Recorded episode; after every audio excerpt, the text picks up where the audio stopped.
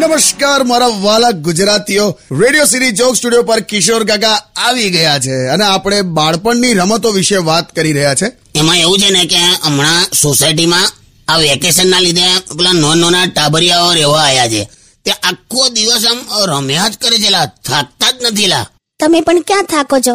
છોકરાઓ સાથે રમવા નીકળી જાય છે બપોર પછી હા હા મોડી સાંજે પાછા આવે ને તો પછી સ્ટેમિના હોતો જ નથી સ્ટેમિના ના બોલાય થાકી ગયા હોય છે એમ બોલાય પણ કાકા આ ઉંમરે તમે શું કામ જાઓ છો લા પણ મને ચિંતા થાય છે આ છોકરાઓની એટલે ભાઈ સ્માર્ટ છોકરાઓ છે ને વાઈફાઈ વાળા છોકરાઓ છે એટલે એમને આમ ફિઝિકલી રમવાવાળી રમતો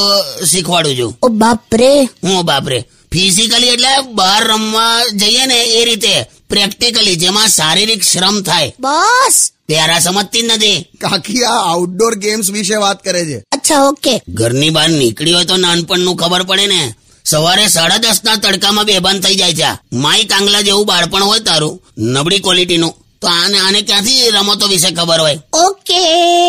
ઓકે બસ આપણે બાળપણની રમતો વિશે વાત કરીએ અને ત્યાં સુધી તમે લોકો સોંગ સાંભળતા રહો અને રેડિયો સિટી જોક સ્ટુડિયો સાંભળો ઓનલી વિથ કાકી એની માકી only on Radio